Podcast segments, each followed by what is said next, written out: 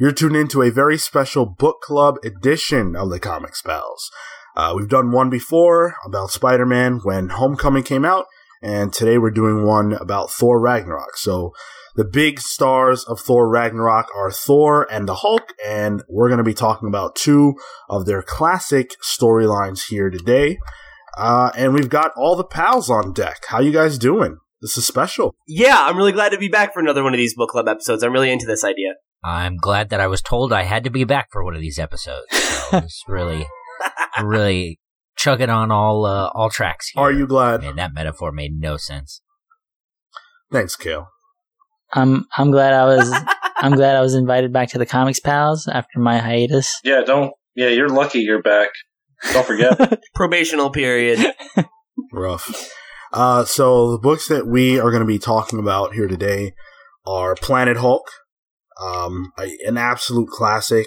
Um, everyone has, everyone who reads comics has either heard of this or read it themselves. So, uh, I'm really excited to talk about that one.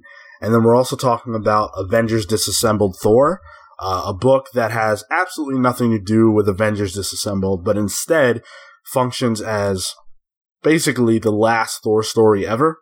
It's obviously not the last Thor story ever. Um, but we'll go into more of that a little later. Uh, so the way I want to start this is I want to start by talking about Planet Hulk. Um, so we're going to talk about the run itself, but I also want to make sure that we talk about how it relates to Thor Ragnarok, if at all. Uh, obviously, there are some major elements that were scooped from this book for the film. So we'll go in, into that stuff. And of course, this is going to be a full spoiler conversation. So if you've not read Planet Hulk and you want to be saved from the 10 uh, year old spoilers, then you might want to not listen to this right now. But uh, if you want to hear the Comics Pals dish on one of the better uh, Hulk stories ever, then stay tuned for that. Um, so I'm going to start by giving us some context for how Planet Hulk starts and why it happens. Uh, so for those of you who are unfamiliar, uh, Hulk goes on a rampage in Las Vegas. Uh, that results in somehow no deaths, but a lot of destruction. And after, of course, plenty of prior events where the Hulk is, you know, going off in the United States uh, and causing plenty of destruction, the Illuminati decide that the Hulk is no longer fit for uh, civilization. That, that there's nowhere on Earth that the Hulk is safe or that people are safe from him, and so they trick him into going into space uh, to deal with a rogue satellite. Uh, the ship that he's that he goes into space on actually has another destination though, and it takes him supposed to take him to an uninhabited planet, but it goes through a wormhole, and he comes out the other side on Sakaar. So that's that's kind of how things uh, start off. So um, we don't need to follow any necessary any pattern here necessarily. We don't have to start from the beginning of the story per se, but um, I do want to open the floor to talk about what you guys think about Planet Hulk. So whoever wants to jump in, just feel free. As you guys know, I'm not as um, well versed in a lot of the Marvel stuff, but um, you no, yeah, yeah. I mean, it, it's it's a well kept secret, but um, yeah, I was, I was, I was digging the book. It was, um, I, have I've only ever heard of it. I've never actually read it. Um, and so getting the chance to read it was a lot of fun. Um, and my impressions of it were just, it was, uh, it was pretty fun. It was, it was interesting, an interesting take, an interesting look at Hulk. Um, I think at least, and I think that the sort of environment where they placed him in was, uh, it worked with his, with his character. Um, and he was written really well. The art was pretty good. Um, yeah, just general impressions were it was a fun read. Do you see yourself in the Hulk, Marco? Um, or do you see no. the Hulk in you? I see the Hulk in me. Hell yeah! Gross. Uh, so, so Marco uh, read Planet Hulk for this episode. I did as well. Is there anyone else on the podcast who had not read Planet Hulk prior to having to do it for this episode. Yeah, I haven't. I had only read uh, World War Hulk, which is the the sequel to this and uh, the culmination of the the whole sending him off thing. Um, and I, I really enjoyed that. I thought even just that was, um, uh, an amazing premise. Um, but I've never been, uh, a huge fan of the Hulk. Um, it's, oh yeah, Jekyll and Hyde, we get it. Right. Uh, but yeah, this was, um, really, it was really fascinating to get to spend time with the Hulk himself. Um, and the narration in the book, uh, wasn't his. Right. And that, uh, that made it even more interesting because a lot of times you get, you know, the narration or, or the thought boxes from, from the main character. And, uh, you know, most of the time you have to assume that's Banner. So we never really hear from the Hulk. And so this kind of goes to show that, you know, in Planet Hulk, when we're hearing from the Hulk, it's the Hulk speaking. And it's pro- like, I, I would go as far as to assume what he's thinking. Um, so Phil and Pete, I assume you guys, you're, you're veterans of this series already, right? Yeah, I read I read this like uh, almost ten years ago, I guess. Yeah, same. I read it when it was like coming out. Cool. So, uh, obviously this is a, a series that's very, um, kind of epic and it, there's a, there's a clear story through and through. It's not open ended in any way. It has a clear beginning, middle, and end. What was it like to read this story as it was coming out? So for me, this was uh this was a story that came out like when I was in I want to say my junior year of high school, I think, and um it was like right when I was really getting really seriously into comics. Um after kind of getting back into them uh earlier that year. And uh, a friend of mine who I used to go to the shop with all the time was reading this book month to month, so I was like getting to read it as well. And um, you know, I just remember I had never read a story about the Hulk before. I had never really been very interested in the Hulk before, and I got so invested in this story just because, you know, um, to Cale's point, I think it was really cool to focus on Hulk as a character and not as um like a monster that is, you know, kind of like being dealt with by Banner. And I think uh the sci-fi setting, the like kind of brutal, you know, like warrior culture kind of thing is like a perfect setting for him.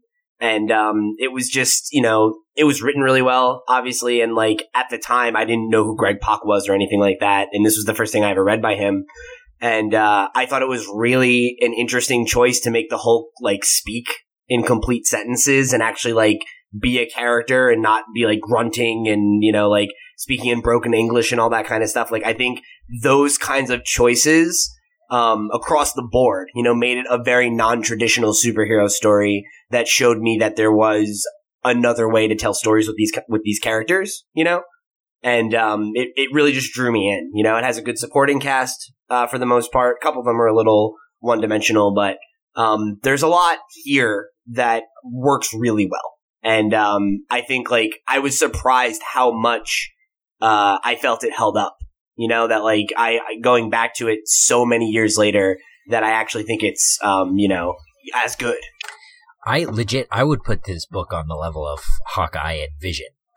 Oh, I, I, I wouldn't think- say that, I think- and I'm a big fan. Well, let's No, I mean, let's let's let Phil say his piece about what he th- you know what he thought about the book when he first read it and coming back to it. I read this book when I was, I must have been in like the eighth, ninth, tenth grade. It was um, fairly early when I was really getting serious in the comics. Um, I was really active on a message board at the time, and I remember at that time, um, Hulk was extremely saturated with that community. Um, he was just talked about all the time to the point where he, uh, he was insufferable. Kind of like Wolverine too at that time. Like those two characters, um, the way that comics fans talked about them on forums, like it made you really dislike the characters. Um, and uh, I read World War Hulk first because that's what was coming out at the time, and I really didn't enjoy it at the time, and I think I had a bad taste in my mouth going in. But I went back and read Planet Hulk afterwards, and that was so well done. Um, uh, I really like Greg Pak. Uh, he, when I was in New York last year, uh, gave me a present, him and Aaron Kuder, which I still have hanging on my wall of uh, Superman Unchained. I'm a I'm a really big fan of his work. I'm a, and I think I, I've said this to him before. Um, I think he's one of the most impactful writers on such a popular character. I think Hulk is one of the most like ten most recognizable comic book characters in comics. Um, the only other author who I think had anywhere near as a meaningful impact on the character was Peter David, about eight years before, who also did the very uh, articulate Hulk like uh, Pak did. Um, but the, uh, what's what's great about this is that Pak has so much opportunity to create and to craft. He makes an entire ecosystem. He makes an entire alien world of people and creates an entire social hierarchy. He's able to just completely drop a character in the middle of an environment and just go do whatever you want with it. He doesn't have to play within the borders of anything within Marvel, which is the greatest opportunity for any. I w- I wasn't as cognizant of writers back then in like 2006, 2007, 2008 as I am now. Um, so I wasn't aware of who Greg Pak was, but upon rereading it, um, you see how good of a writer he is in the pantheon of writers in 2017. And I think he's a little underrated in that regard. I, I don't think he gets as much credit as he does, and it's maybe because he's not. I mean, Tom King, for instance, is like the flavor of the month because he's just a hot up and coming author, and there's a lot of reason to be enthusiastic. But Pak has been doing uh, his craft for uh, since like 2004, I think, 2003. Um, he's just such a spectacular talent, and it's really exciting to be able to cover this book this episode. Awesome. Uh, for myself, I read it uh, very recently, and um, I had always known that it was good. Uh, as it was coming out, I was an active reader. Uh, not of this book though, because I, like Phil, had a negative perception of the Hulk. Um, and I, I guess I had always assumed that Hulk comics were bad, just because I, I couldn't really like I just couldn't imagine what the good story was there, um, which is pretty you know naive. But I was sixteen. Um, and that's how a lot of us are when we're that age. We read books for the characters at that time instead of for the author or the artist. Yeah, I had I had some idea yeah. of writers at that point, but if I if I didn't hear of you, then I just assumed it was going to be bad. Um, yeah. And Greg Pak was not someone that I'd really heard of. Um, but shortly after the run started, I heard it was good, but I wasn't really uh, aware of how to get issues that had already come out. I didn't know about back issues, so I just thought I would wait for the trade to come out. Uh, the trade came and went, and I never picked it up. Um, but uh, obviously, this is a classic run. Uh, reading it now, I'm I'm I'm really upset at myself, quite frankly, that I didn't read it as it was coming out because it is so good, and I wish that I had the experience of sitting on some of those cliffhangers. Uh, that's something that I I love about comics, um, and I wish I'd given myself that opportunity. Um, the writing is stellar, right? Uh, and it and Greg Pak is afforded an opportunity to take a character and put him somewhere that we've never seen before, right? So you could do a whatever 12 issue run on just Sakaar with no Hulk, you know, and that's a testament to the work that Greg put in to making this a real or a, a world that feels lived in, you know? And then you then you yes. put the Hulk on there, and it's like, well, now you have juice. Now this is something uh, unique and special and worth talking about in an environment like this. Um, so I, I, think like it takes a really confident writer to be able to like do something like that. You know, to like be able to take a character and put them in like a totally like foreign situation for them and not make it feel um, dissonant. Yeah, I, I absolutely agree with that. I don't. I don't even know that that necessarily works with every character. Uh, and so that actually brings us to my first question, which is why do you guys think that the Hulk works so well in this kind of scenario? What what about the Hulk lends him to this and it going so well?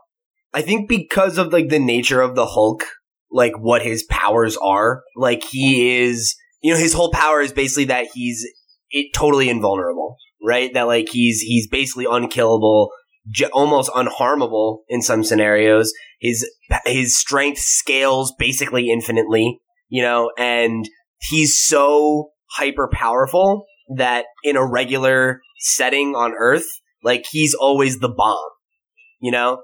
And I think it makes it hard to tell compelling stories about a character like that for a long time, especially when like you compare him to someone who's of equal power, someone like Superman. What makes Superman compelling is that he's a, like a human being and the Hulk is just a monster, usually. He's a raging monster, you know, and like there's only so much you can do with that that isn't popcorn comics, you know, if you're really trying to focus on the Hulk. And I think putting him in an alien situation where you have a chance, where it's a place where Banner would die, so he's never going to come out.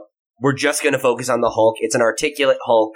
It's a place where he's allowed to just be the Hulk for a long time and then grow from that and show his like truer nature that we see him when we see him portrayed as a hero. And I, I you you give him a chance as a character to like um, thrive in this place because it is a place that is driven by war and battle, and that's what he thrives on. Cale? Yeah, I actually I was going to say uh, pretty much the exact same thing. I don't think there's a better set of circumstances where you could really see the Hulk shine and make him uh, uh, really compelling, other than the way this book did. Phil, you want to chime in there? I don't think it's necessarily the Hulk as a character. to Be honest with you, I think it's more of Greg Greg Pak's understanding of the character, putting that character in an environment where he can do something significant. Um, Well, I mean, yeah, that's what writing is. right, Uh, like, and uh, that's that, that speaks to his quality as a writer. Um, I don't know, like if it, so. The idea of launching Hulk into space came from Marvel editorial. I'm not sure if another writer who took over the title would have been able to make something as significant as Planet Hulk. There have been plenty of stories, Coliseum type stories, where the uh, outcome isn't great. It's just fucking schlock. You know, just have two characters wail on each other. Greg Pak took a different route and made it something better. So clearly it was the thought of like, oh, Hulk's a gladiator because he's strong. But in the thought here, like what Greg did is Greg basically made Hulk Conan and did something really cool with it. Like Conan, but better.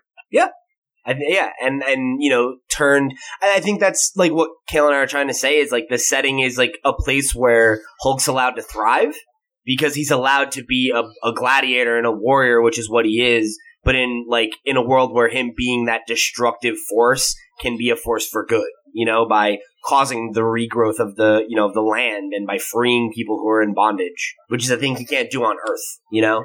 Marco, do you want to uh, say your piece on that? Uh, I I agree with Pete and Cale. It's um, it's very much. I, I think the the setting that he's placed in, like the world that he's dropped in, that helps him um help him shine through as a character, and uh, that's accented by Pak's writing.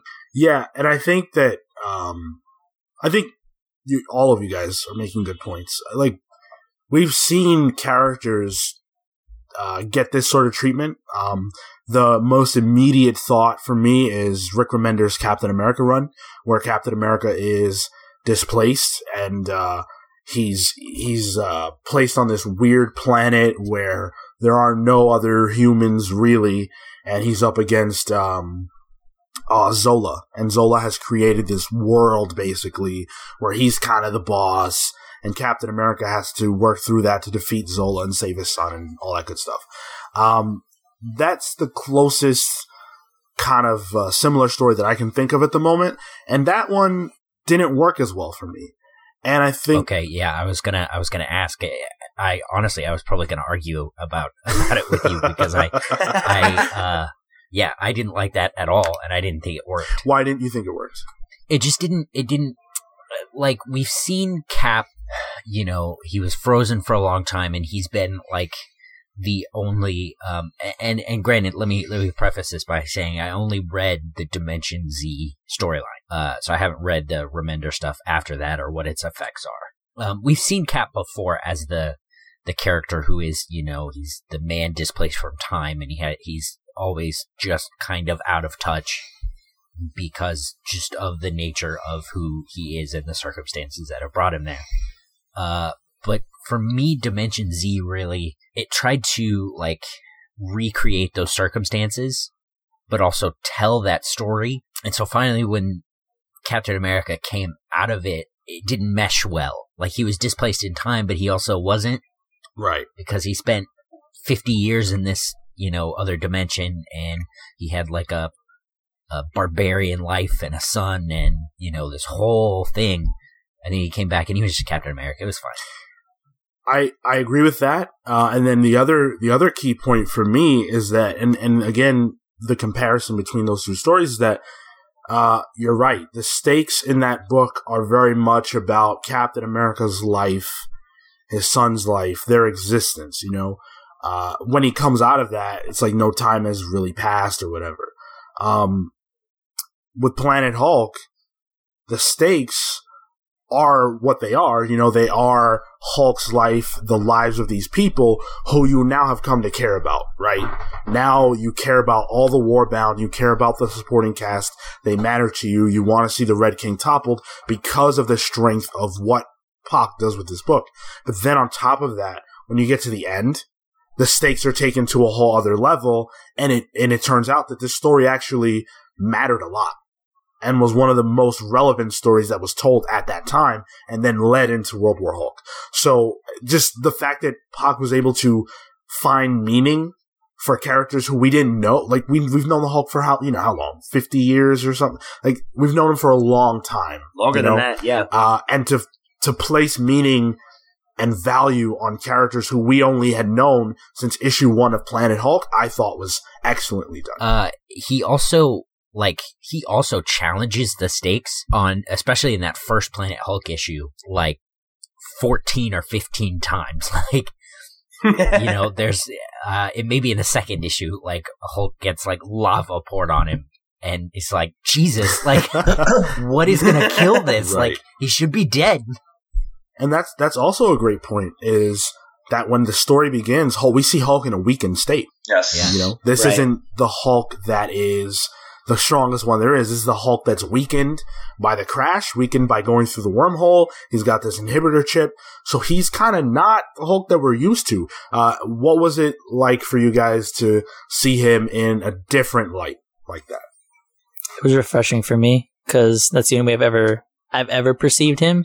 Um, so it was it was nice to see him because you know the the trope is always oh he can get out of everything oh superheroes they'll you know they they get they get down and then they win at the end whatever. So it was nice like to just start off with him just like getting him just getting smacked basically. It was uh it was a different way to see him and I I- thought that was uh, an interesting way to start um the the story.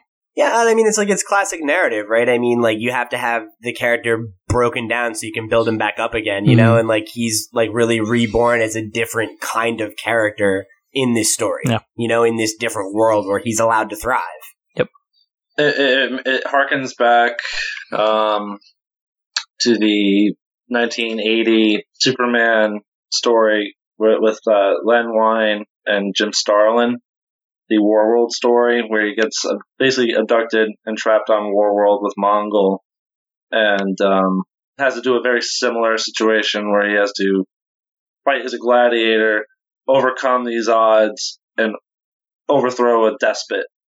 Um, however, unlike that story, uh, Pak is given a lot of time to play with it, and he's able to create a much more fleshed out environment. I think it's a good trope for a character like that, where you we have a character who has an ability to overcome a lot of odds, and they have to basically they're broken down and have to rise above it. It's like a it's a it's a kind of a Christ uh, arc where you have to overcome the devil on the mount sort of thing. Sure. See, for me, I don't, I don't know. I don't know that I necessarily felt the same way that I think you guys did. For me, it was always, well, the Hulk's the strongest there is, so he's gonna be fine.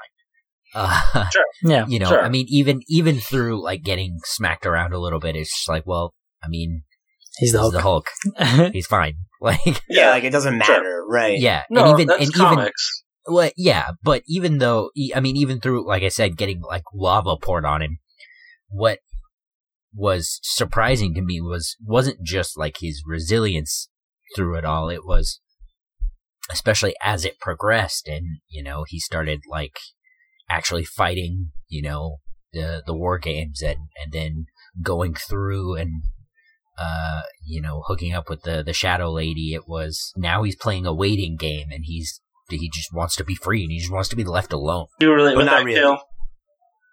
Sorry. Do you relate to that, Cale? Yeah, that's all I want, but I can't get you jerks to quit calling me on Saturday. morning. But two hands, we need you. uh, let, us talk about the supporting cast. Again, this is none of these characters existed prior to issue one. So, how did you guys feel about them, and and did you feel like you got to know them on an effective level by the time the story was over? You know what's funny, man? The book that this most made me think of was actually Omega Men. Yeah. Um, Yeah. because I had of that, yeah, I had that same thought. you know, because of this, because it was a very similar, like, classic hero fish out of water s- in this other random galaxy get swept up in a revolution kind of Mhm, thing. And, mhm. like, I, I think, like, the reason that book works so well for all of us is, like, present here as well. That, like, they do a really good job of establishing, like, the stakes for the universe by giving you a cast of characters that are representative of the stakes Mhm.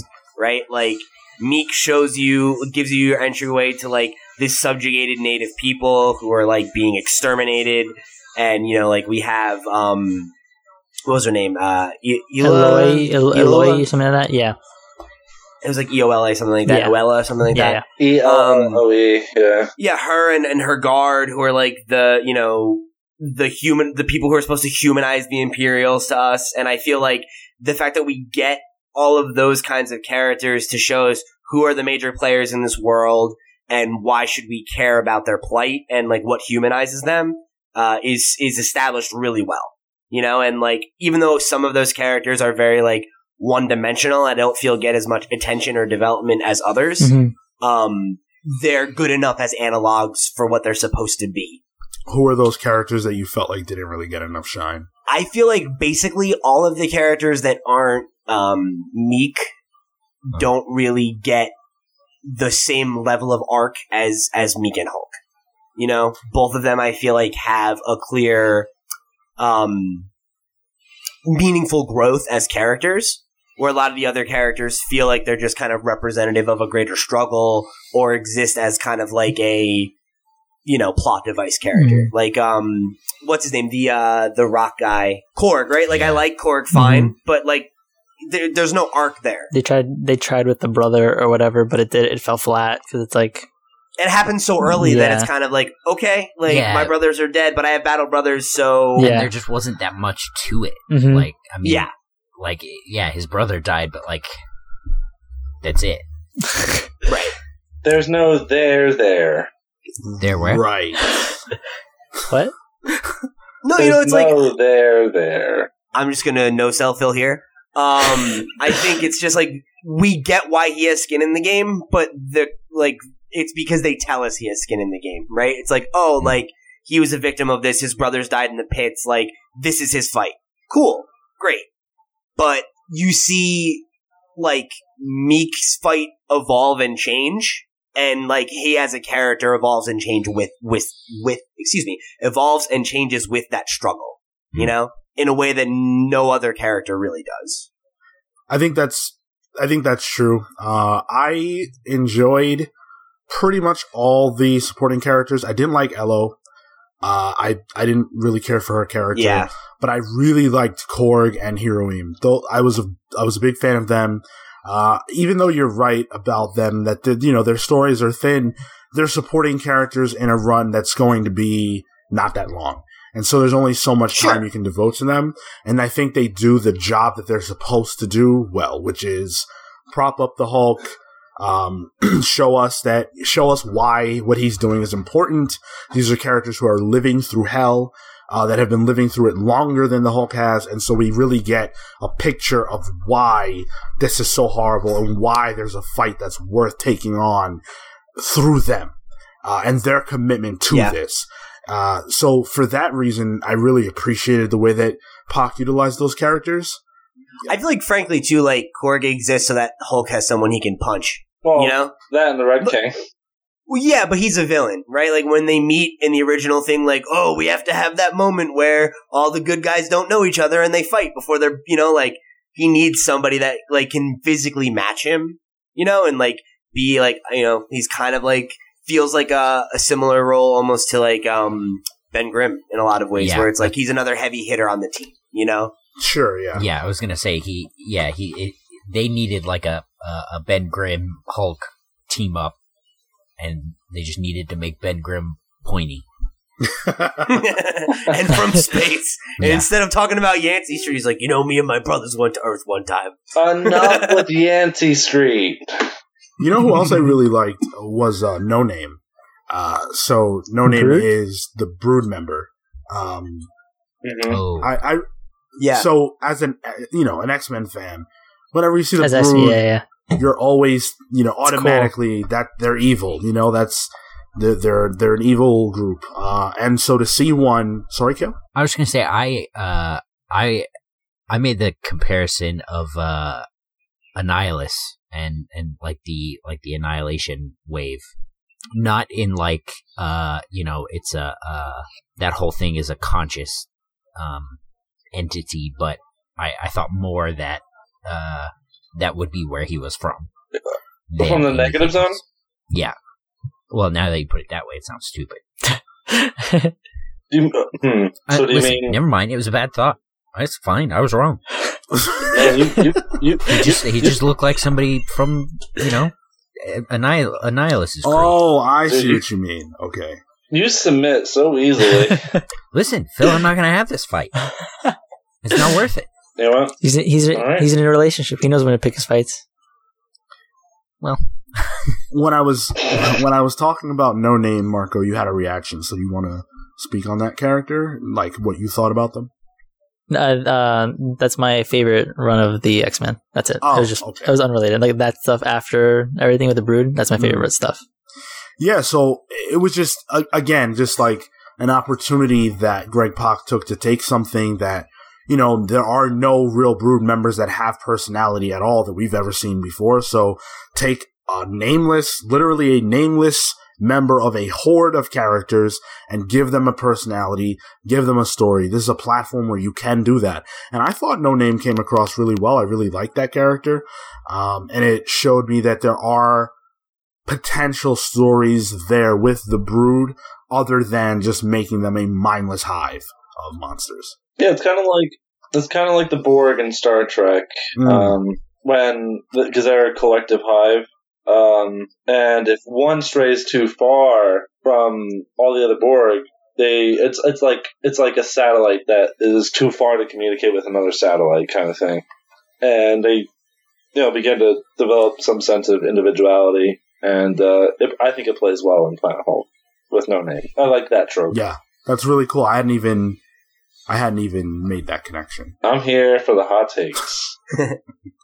Yeah, I mean, I think that I think that works really well too because we see her evolve from being like seeming more like just kind of like a creature, you know, to like being a character that actually, you know, like develops, uh, you know, a romantic relationship and you know, um, you know, is like trying to take care of children because you know she was from a brood. Like it, it like there's a natural evolution there from like how this warlike creature would evolve and change from, you know, being separated from that hive mind and that like warrior mentality, you know? Yeah, absolutely. So let's talk about. Sorry, Cale. Go ahead. Uh, I only got to Armageddon. Does she take care of children? Yeah, Yep. yeah. It's like yeah. Okay, all right, all right. What you only got to Armageddon? What do you mean? Like like Uh, Planet Hulk in Armageddon. Planet Hulk. Oh, Yeah. Uh, what issues then? Uh, it's like three quarters of the way through. Uh, literally, uh, Hulk just became king. Okay, cool. That's what got Um, interesting. yeah. Mhm. So let's talk about Caiera because, and hopefully that's the right She- pronunciation. Um, Yeah, she's gonna be Greg so Pak say- offended. She's gonna be so offended when she hears this. Well, I, I watched an interview with Greg Pak talking about Planet Hulk. He he says Kair. cool. Uh, she's probably the most uh, developed supporting character coming in and throughout the series, other than I guess you could say Miek gives her a run for her money. Um, what did you guys think about her story arc going from the Red King's shadow, basically like a you know a kick-ass lieutenant, to you know the end of the story where she's you know the Hulk's wife, queen, basically. I thought it took a little too long uh, to get there. I, I would have liked for her to maybe have her turn a little bit earlier in the story just so that we could spend more time with her. Mhm. Because I feel like she was one of the characters that was a little underserved uh, As a villain. in the back half of the narrative. Uh, when Cale said, I think it was Cale, when Cale said that uh, this story reminded him of Omega Men, the the instant comparison I thought he was making was Caiera with uh, Kalista. That was Hmm. Pete, but uh, do you want to explain why you think that? Well, that's uh, that's where I thought it was going. This this this.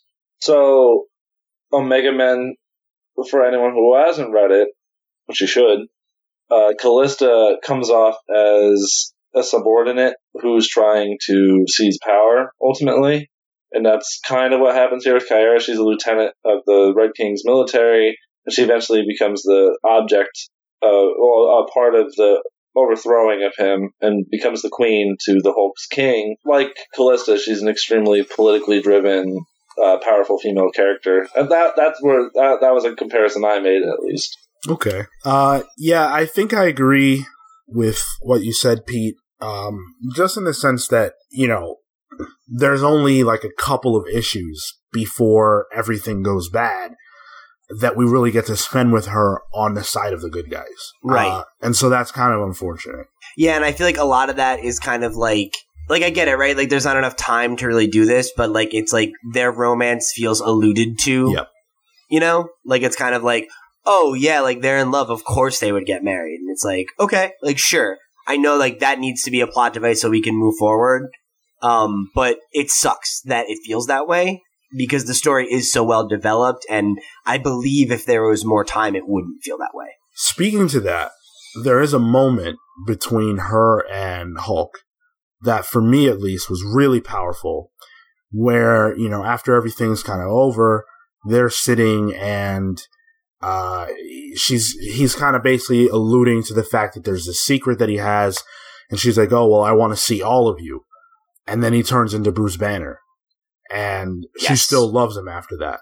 And I, I, I thought that was so cool and so powerful. And I'm glad that Greg Pak addressed that and thought of that because to me that was necessary. If if the Hulk is going to live the rest of his life on Sakaar, then Bruce Banner is a part of that, whether he likes it or not. And that was a real Yes, huge moment for that for the Hulk because to acknowledge that to say, hey, I, I'm not always like this, you know, and I need to be real with her because this is how important it is to me.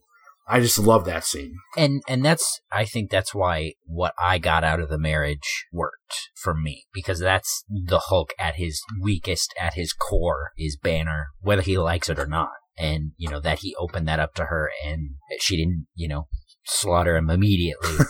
you know, is huge. And think about the allegory there, right?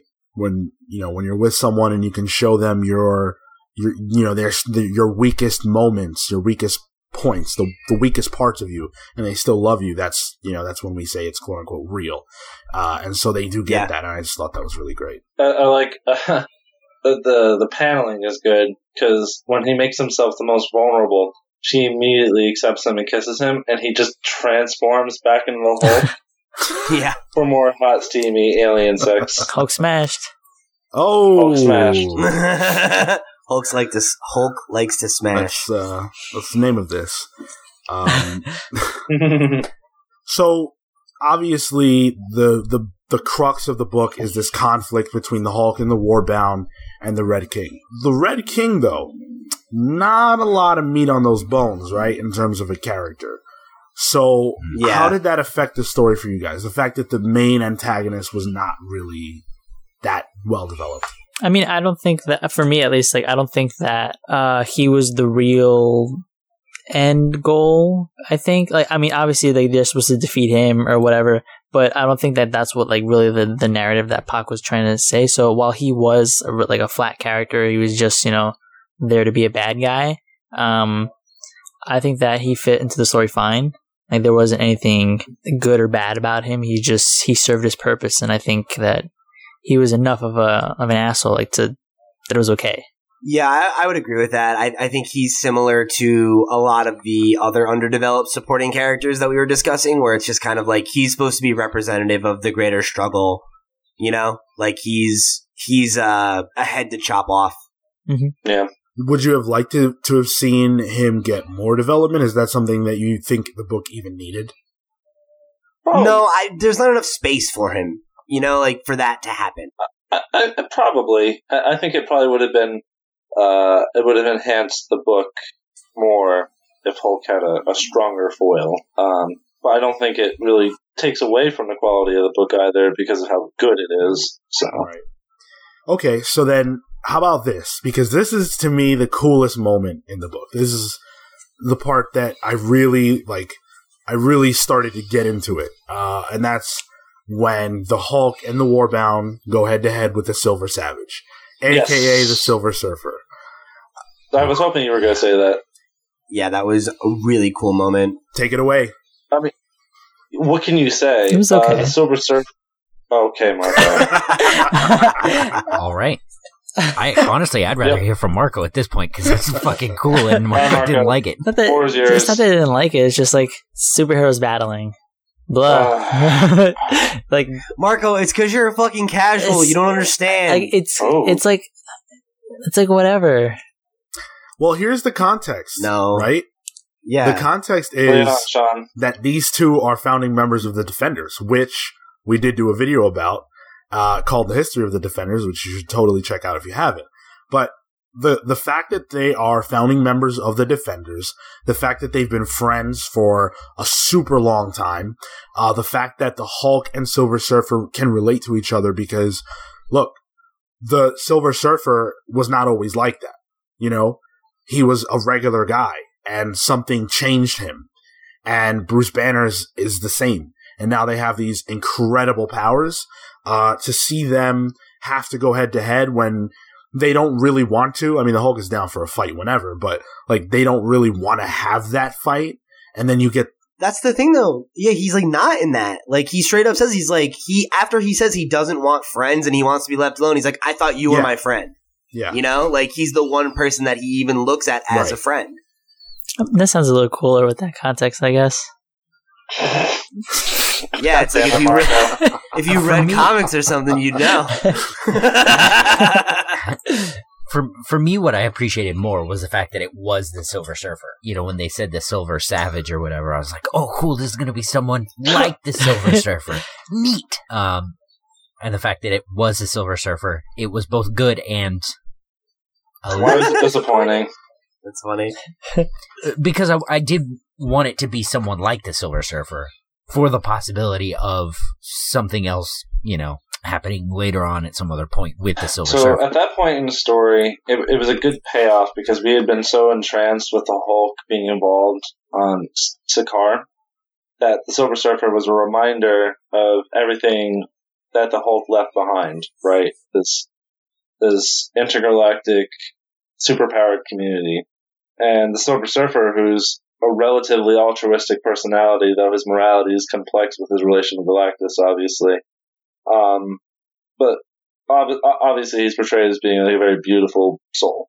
Um, he presents this opportunity of liberation for the Hulk to bring him back to this world that he, you know, comes from, and the Hulk rejects it. He has unfinished business. He has things to do, and it's it's a, a great moment where the hero's odyssey is is presented this opportunity to return, go back to the familiar, go back to what's normal, but the Hulk has a quest, and he has to finish the quest.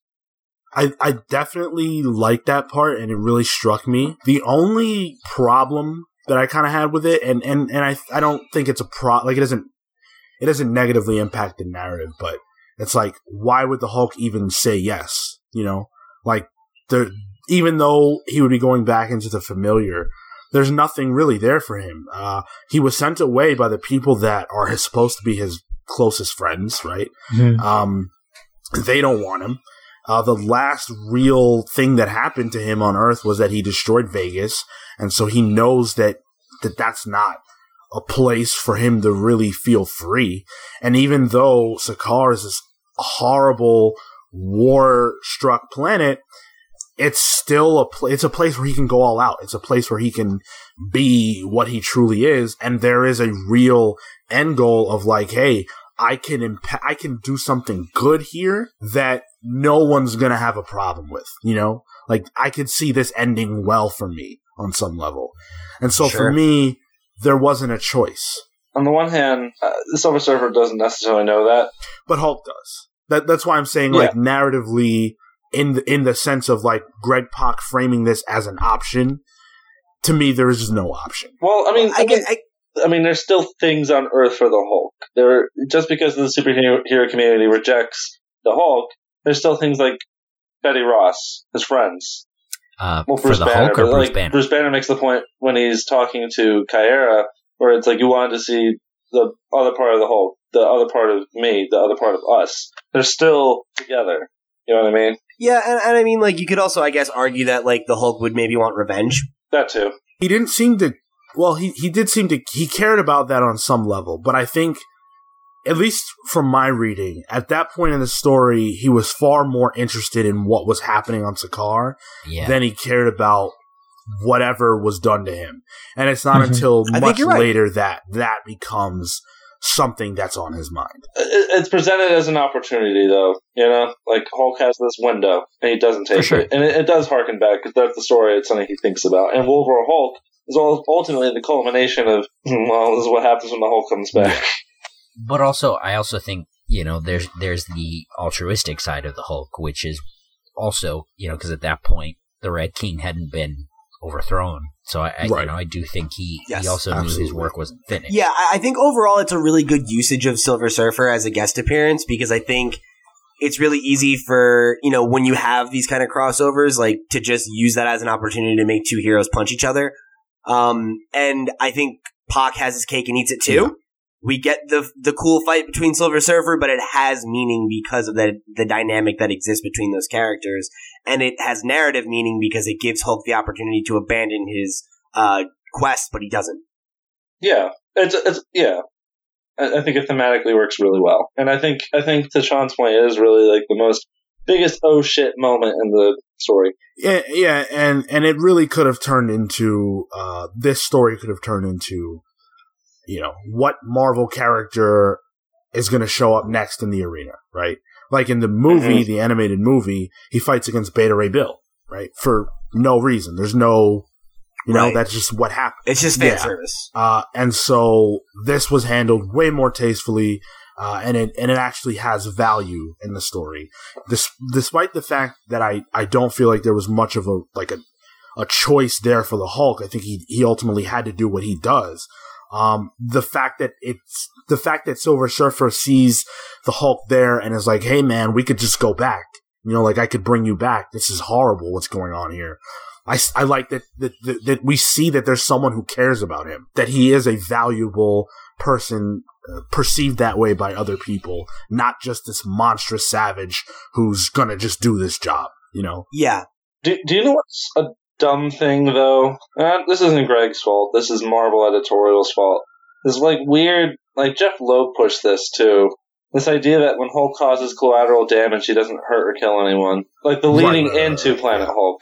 Uh, This is it, it It's so is fucking dumb. stupid, and I get it, I guess, but it's not smart. It doesn't, it, it removes one aspect of the Hulk's character, which is that he, he causes uncontrollable chaos where he is if he goes too far. And that will always result in death. That's not going to result in, hey, I destroyed the entirety of Las Vegas, but guess what?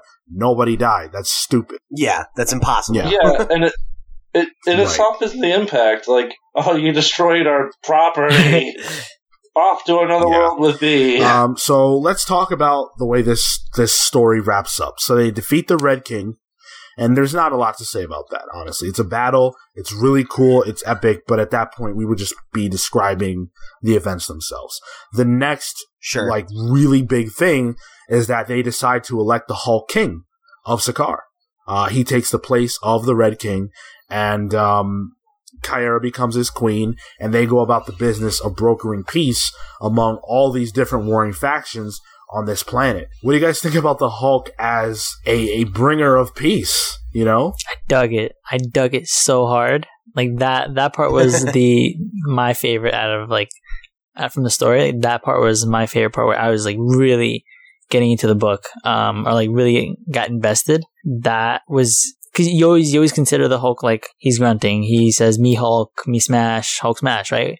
whatever. He's not this person who's like actually to some extent like tactical. He's willing to make peace. Um, so that's Hulk as I've never seen him before. Um, but it was also a Hulk that I would have loved to have explored uh, a lot more. Well, and what I also like about that is that he does it. He brings the peace through violence, Yeah. but he brings on the violence to himself. And you know, we see that moment with uh, Miek.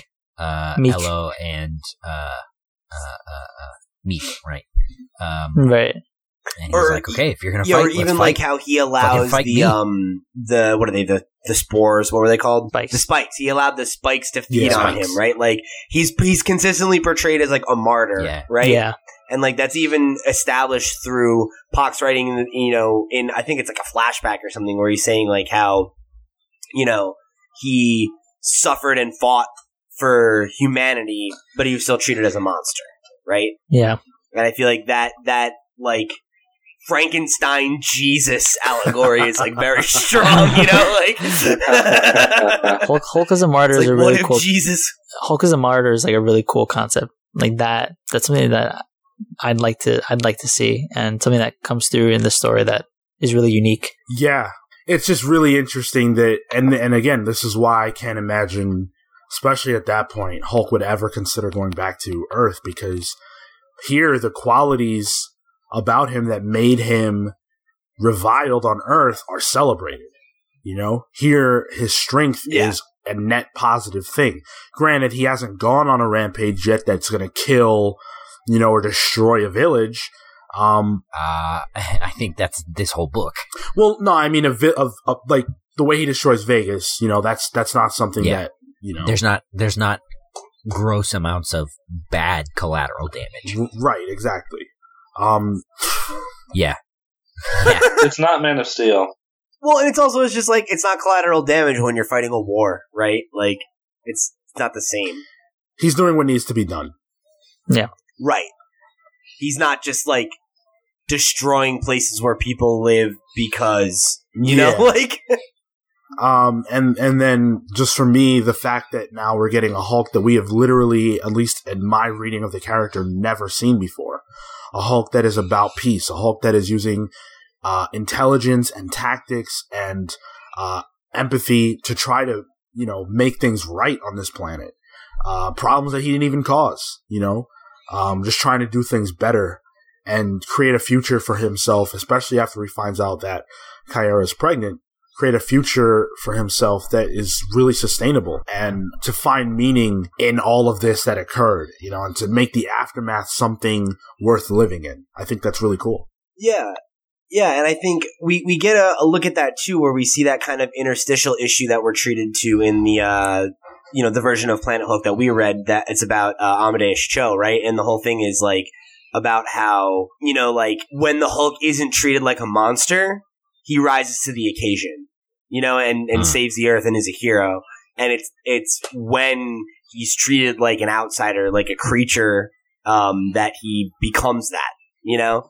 And uh, I think like to your point, Sean, right? It's like on Earth he's a monster, here he's a king. Yeah, exactly. Uh, so let's talk about the, you know, the the biggest sort of the biggest ending they could have had, which is you know the ship he came here in kind of goes boom, and uh, And then everyone Yeah. died. The end.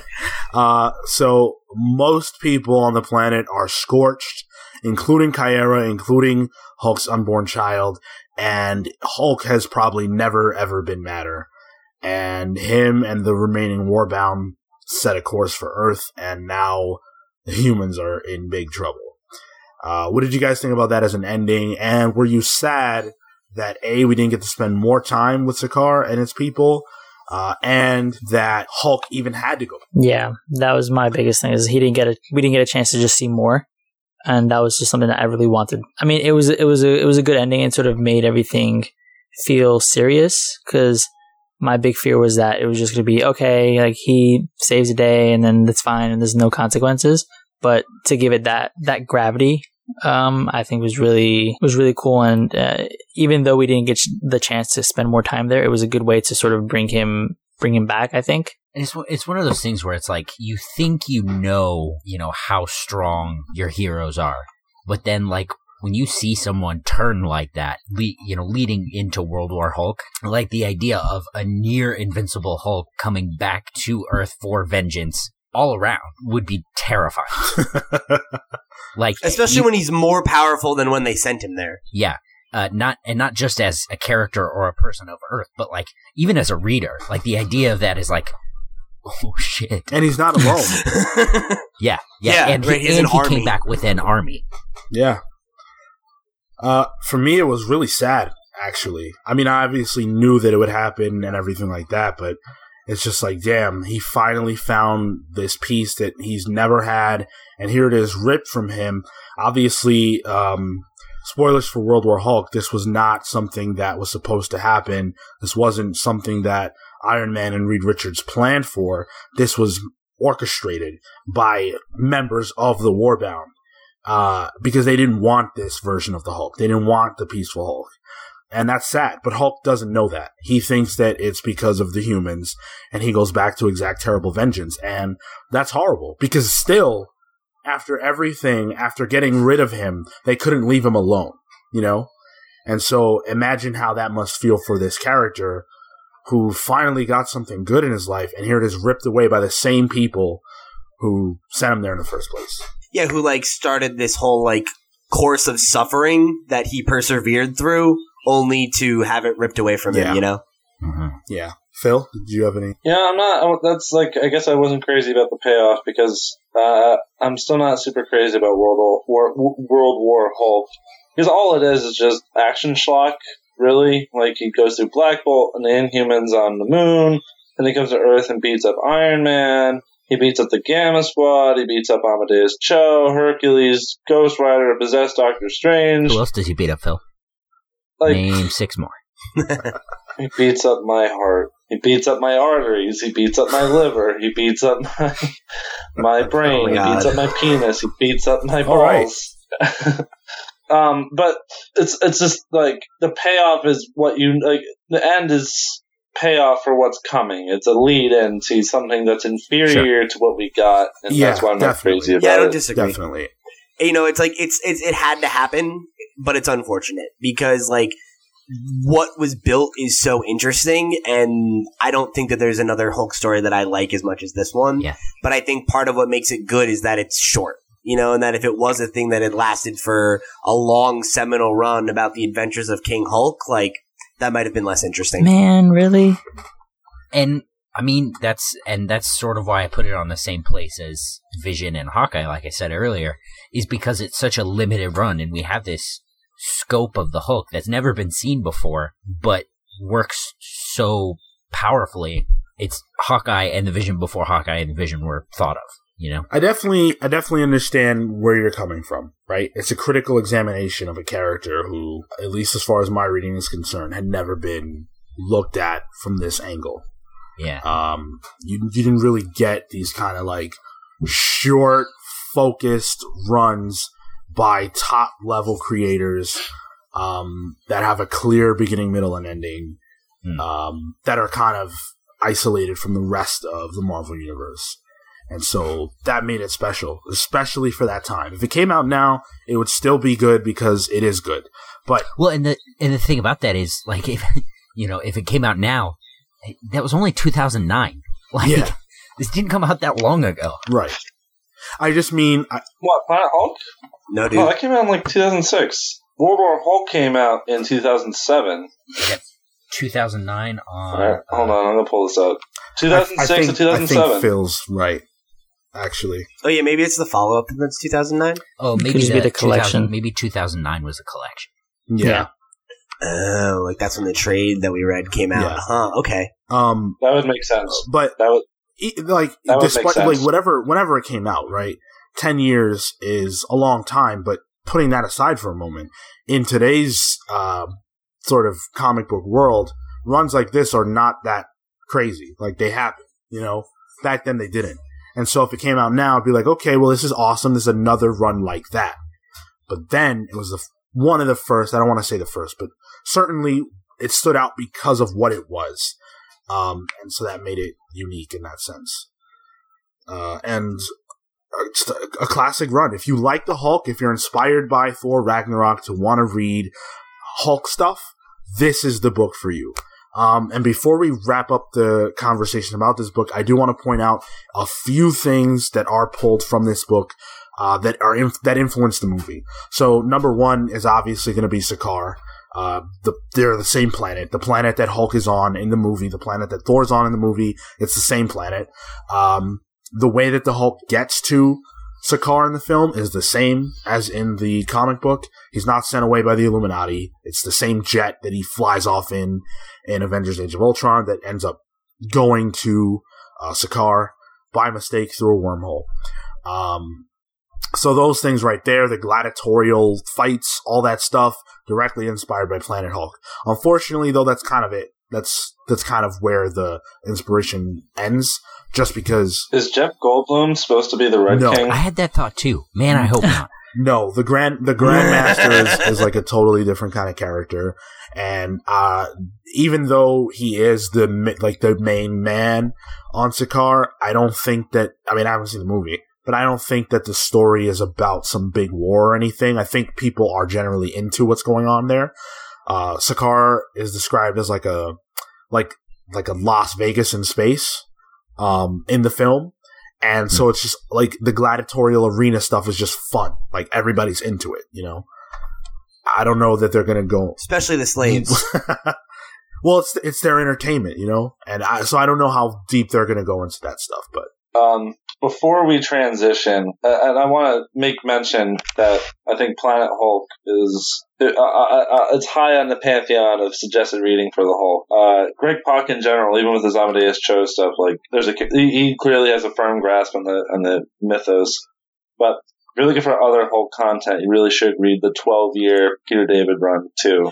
Um, it that's like the other benchmark Hulk run that really made like made Hulk comics seem legitimate and is absolutely worth checking out for anyone that liked Planet Hulk. twelve years, my goodness. 12 years. Award winning, too. He won a ton of awards for it, for good reason. Maybe we'll do a uh, book club about that one. Let us know if you'd like to hear us talk about that book. Uh, no thanks. I'll skip. Any closing words about Planet Hulk before we jump over? Do we ever come back to Sakaar in any later stuff? So Yes. yeah, uh, it's weird as hell, but Hulk's son is actually born, uh, and he's Mhm. named Scar. Um, so there's Cool. that, and then He has a cursory relationship to the Annihilation Conquest event that Keith Giffen and Dan Abnett and um, Andy Lanning run in 2008. I think we also saw it in uh, the recent Secret War event, didn't we? that sounds right to me. I'll take it. So it, it, it comes back that um, Greg Pak's work isn't has not left. It it wasn't abandoned because sometimes when authors do creative work, it isn't returned upon by other writers, but it, it, his work has made an impact to some extent Cool. with uh, Sakaar. Sweet. Any other last words, or are we good to go? Um, I, I just like to reiterate again. I, I really do think that this is like, in my mind, this is like from what I've read, it's the best Hulk story that I've ever read. Yeah. You know, it's I think it's a really really fantastic uh, character study on what makes the Hulk work and and how you can use him as something other than um, you know a means to an end or a fist. You know, we had that little um, interstitial half an issue or whatever of uh, Amadeus Cho talking to Reed Richards, and like you know, obviously I hadn't read this at the time, but this clearly takes place during the first Civil War. Um, so for Uh, for me, was it? I think I it's right so. after it, isn't it? Planet. Wait, what? You're are you referring to the the little issue or the Planet Hulk storyline that takes place? both because uh, Bill Foster I think you're Bill right. Foster has just died, and Reed Richards is looking at the Thor clone. Yeah, it one it one thousand percent does. Planet Hulk. Uh, Planet Hulk starts like right around the time that Civil War kicks into high gear, and Hulk Yeah. was gone for a while. So yeah, like Yeah. absolutely, yeah. So yeah, so uh, for me, this is an, a way better way of taking the Hulk off the table uh, than um, you know uh, having Hawkeye shoot him in the eye. Um, it's just like you know, uh, and I say that specifically for those who don't know. That's what happens in Civil War Two. Like it's just like it's such an interesting thing, you know, that uh, like, you know, well, we can't have uh Hulk in the Civil War. Fuck it. Let's have him go wreck something else. Like well, actually, uh, this story and the one we're about to talk about both were used as ways of getting the major players off the board for Civil War because if they were around, there's no way that the Civil War would have happened the way it did. Um, Yeah. And so, even though it was an editorial decision, I think it was a very intelligent one on the part of Marvel. Hmm. Uh, and they utilized the opportunity to tell a really cool and unique story with the Hulk, and I think with Thor in the story that we're about to talk about. Um, Yeah. So why don't we just jump right into that one? So now we're going to talk about the man himself, uh, Thor. Now, Thor's had some really good comics and some not so great ones, but I think that the big question with Thor Ragnarok is what the hell is Ragnarok? Because for most people, that word means nothing. And so we did some research to try to figure out whether or not Ragnarok has ever happened in the comics. And, um, there are plenty of Thor stories that we could have read for a book club episode about the character, but uh, we wanted to read one that was specifically about Ragnarok so that we would have a better understanding of what that is uh, and be able to kind of explain that and talk about that. Um, surely we'll do a Thor behind the book in the future that's, uh, or rather book club, uh, that's focused on Walt Simonson stuff and Jason Aaron stuff. That's all really good. But for now, we're going to talk about the six issue story by Michael Avon Oeming, um, that basically is the last Thor story ever, or it could be. Uh, Marvel did a series of books called The End. Uh, they did it with Daredevil. They did it with Spider-Man loosely called Spider-Man Reign. Um, they did it with Fantastic Four. And this functions as one of those without the branding. Uh, it's actually branded Avengers Disassembled, but it has zero to do with that. Um, so I want to start this by establishing what the prophecy is that leads to Ragnarok. Uh, so Phil, why don't you take a, take it away with that? Okay, so the actual Norse mythology, how it tells the story of Ragnarok, is that at the end times, uh, humans began to abandon their traditional ways, dis- disregarded the bonds of kinship, and became uh, listless and nihilistic. And it wasn't just humans that began to fall in these uh, hard ways. The gods uh, began to break their oaths and fall short of expectations. Um, at this time, Loki and his son, the wolf Fenrir, uh, had been both chained up to prevent them from uh, causing more harm to the nine worlds or nine realms. Uh, they broke free and began to uh, shake up the giant great world tree that held up the nine worlds. Uh, Yggdrasil, Yggdrasil. I think it's pronounced. Yggdrasil. Yggdrasil. It began to tremble.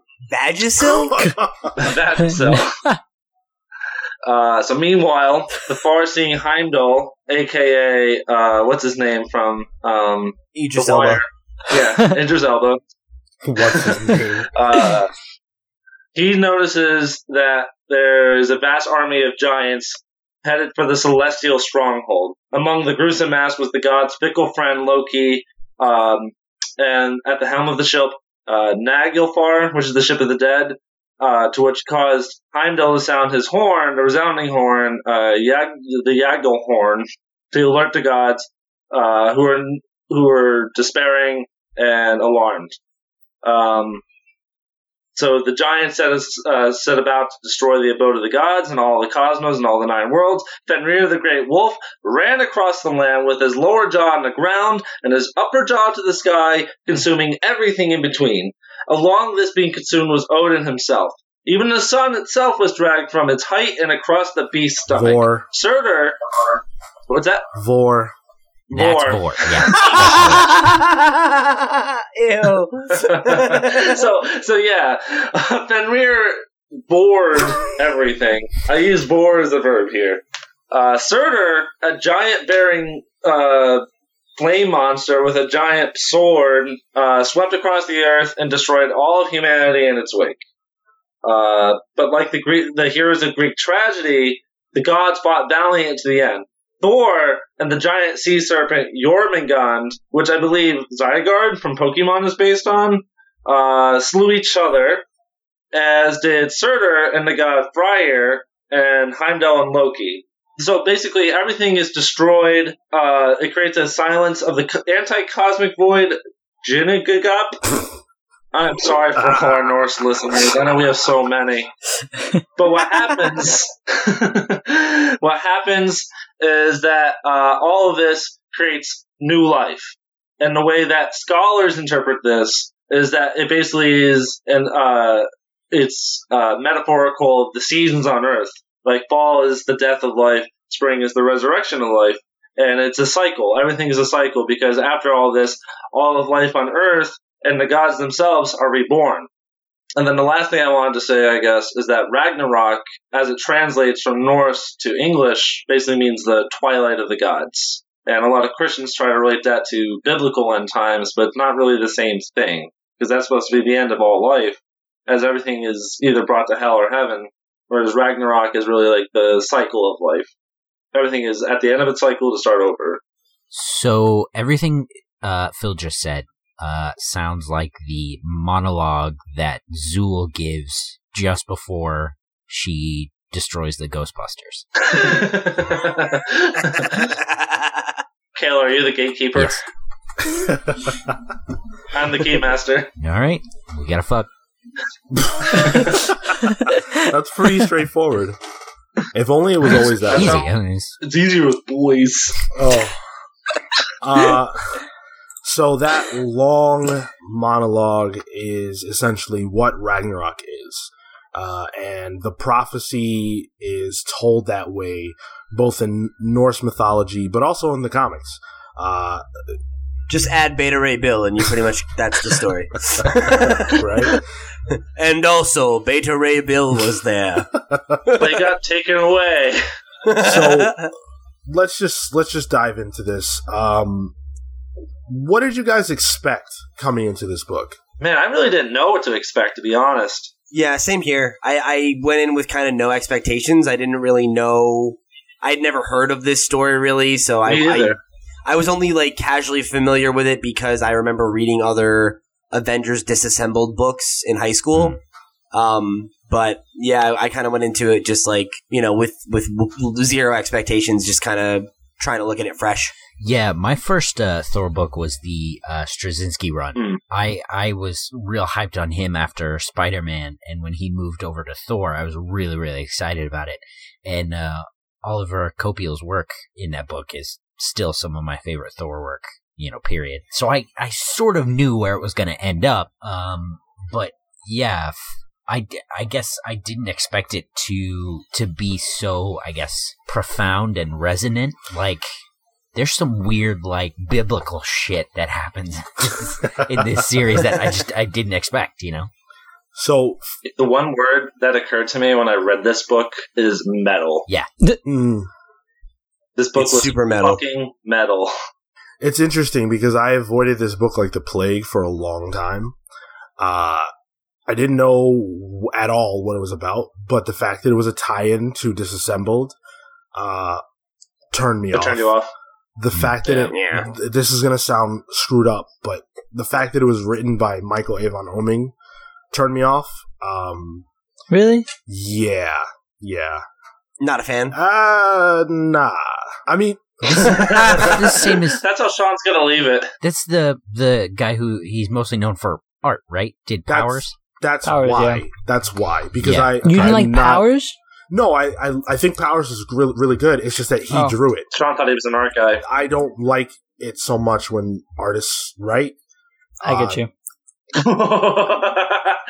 oh, Dude, that's harsh. uh, well, you know, look, a lot of times, uh, and there are plenty of instances where this is not correct, but a lot of times those stories are not written well because artists tell stories through images and writers tell stories through words. And so artists don't always know how to tell stories effectively through words. The same way I wouldn't think that a writer should just start drawing stuff and then you can expect them to tell stories effectively.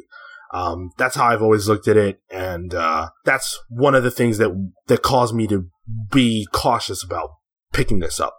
Um, All artists listening to this, you could reach Sean at Sean's Soapbox on I, I recognize that that makes me sound bad, but Putting you on blast, Tony Daniel.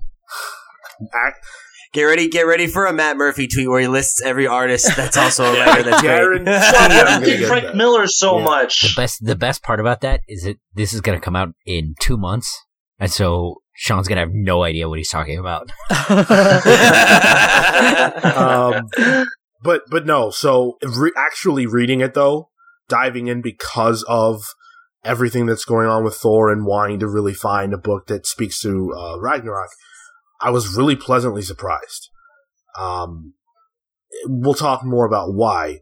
What did you guys? What did you guys think of this? Like, what what did you think of this six issue uh, run? I got to be honest with you guys. I was really bored. Really? I, uh, I, I, I could not get into it. Yeah, I, uh, I, I really felt like a lot of it was very kind of popcorn comic-y. And Wait, by what? the time, yeah, and by the time it got to, the good part. yeah, I was so like, can you, can it just be fucking over? Yeah. You know, like, I, I really like, I have to say, like, and I, you know, I hate to like come into a, a conversation about it like sounding so negative, but like, I remember I was done with the first issue and I was like, well, that was a comic. And by the time it really had anything for me to really chew on, was like the book was basically over. Yeah. And I, I was really fucking ready for it to be over. Uh, Phil, you Damn know. I thought the go clim- ahead. yeah, I thought the climax was so strong. Like when the the trials and tribulations that Thor goes through, like when he hangs himself like his father did, and he gets the clarity of all the cosmos and everything that his forefathers had. That's a good moment. That and then when he is dropped in front of um oh what the fuck's her name um the woman with the giant spikes Hela. on her head. Hella. Yeah, Hela on Hell, and he his soul is deprived from him, and he withers away, and he calls for his father, and he's held in his arms, and he's basically possessed by the Odin force after after he comes through this like, you know, uh, forty days of the desert kind of moment, and he has this clarity to see uh, transition from from the end times through Ragnarok, like when he takes Loki's head and he has uh, Surtur make him a new hammer, but he gives his word that he's not going to use him to, use it to smite him, and he ushers in the end times. I, I, it all comes off really epic in a Norse mytho- mythological way. It's fucking rad. But all that happened yeah, issue three. It took a it Yeah, took a and, like, the- fucking minute to get there. and like the first two issues like w- like really nothing happens. Like there's an entire issue of like and then thor called his friends captain america and iron man so that they could walk around and then leave. And it's like uh, okay like why did any of that happen? And like i don't know if any of you guys noticed this but like there's like some straight up things that look like art mistakes. Like there's panels where like the balloons are cut off at the top and they're not reaching the top of the panel in like the fourth issue when he's talking to the Odin Force or like the boy who's the ghost of the personification of the Odin Force, all the text is in blue bubbles, and then the next issue it's normal again, Huh. and then like he reunites with the Odin Force, but the kid is still there talking to him, and it's like it, there's a lot of things that just are just kind of like okay, like is that like is that just straight up a mistake or was this a creative choice that's just not working? Like I don't know. There's a lot of little things that really took me out of it. Marco, I agree with uh, Pete. I don't think it was. Um, I don't think it was anything like spectacular for me, at least. Um, uh, I I I thought this the slower pace was okay, like building up to it. But by the time that it was just like a big battle, I mean, um, I was okay. I didn't, you know, I wasn't necessarily super looking forward to another fight. Like I was kind of okay, especially just having finished reading Planet Hulk. So it was just, um, yeah, it was okay. And I also, so th- this was my first or my second Thor comic I've ever read. Um, and the first one was the the the Straczynski stuff that like happens after this. Uh, and so I was digging that so much so much more. I was like, wow, this is what like what what the actual Ragnarok's going to be because I was reading the wrong book. And then I came to this and it's like, eh, it's like it's it's whatever com- uh, compared to what I, I just finished reading. I I really liked it. Uh, I love the fact that it started. It just it just started with you know, chaos, right? Like basically right away. Um, and it moves so fast. I, I'm surprised you guys were saying it was boring and slow. Like it just, I felt like everything was happening so quick. There were times where I, I went back across a couple pages just to make sure that I got everything because there was so much. Um, Yeah, it is dense. yeah, like he he packed a lot into these issues. Um, and and and when I read the prophecy, um, when I read when I read that, it took on a whole new meaning for me. Uh, just because you could see so many things that were happening that were exactly in line with the prophecy and all that stuff, and I just thought that was so cool. Um, and then you see things like Sif losing her arm, uh, Volst- oh, that was yeah, gnarly. Volstagg losing weight. Like you could tell that things were really happening. And I didn't know how this book ended. I had no idea how this book ended. So I was like, how the hell are they going to get to a place where Sif gets her arm back? Volstagg gains his weight again. You know, like there was just so much going on. It was crazy. Um, Yeah. I probably could have done without the Iron Man and Captain America cameo, but only only through the first read through because I was like, why the hell are they doing this? This is just because of the branding. But when you realize that this that that Thor dies at the end and it's all over, um, I was like, oh, cool. This is their last team up. That that that made it Yeah. so much more interesting for me. Right. Um, go ahead, Cale. I guess. Well, it just it just op- And and I mean, I re- I recognize that Thor, probably, you know probably knew that, but it's also just like I don't know. It was it was fine, but um, I mean, for them, every mission is their last mission. Like they're the Avengers. no. They face I don't. Kang I the feel like they don't get that feeling. I, I- how no hold on. how could you how could you be a superhero and not go into absolutely everything you do and not think that? Because they literally are uh, comic book characters. Apology accepted. Yeah. And Uh, they I win just every time. I like I just it felt it felt it didn't feel like that to me at all. Well, whether or not Sean- whether or not they themselves know it's going to be their last team up has nothing to do with what I know. You know, and like I I didn't know it and then I knew it. And when I knew it, it was like, "Oh, they're never going to see Thor again in their minds. Thor is dead now." So they go Hmm. years without Thor being a factor. And their last Yeah. moment with him is this. So it had more power for me than Hmm. it did the first run through where I was just like, okay, this is just random. Uh, Phil, what were you going to say? Sean, I think this only goes to show one thing: you and I are the only positive pals. That's fine. I that, like that's fine. uh, I don't appreciate this. You know, I was very high on the Hulk book. All of us were high on the Hulk book. I mean, I guess I could give you that the dialogue wasn't necessarily the best. And again, I'm telling you that I don't like when artists write. So for me, the fact that the fact that the dialogue improved uh was a big plus. I thought it got a lot better around issue 4. Um Yeah.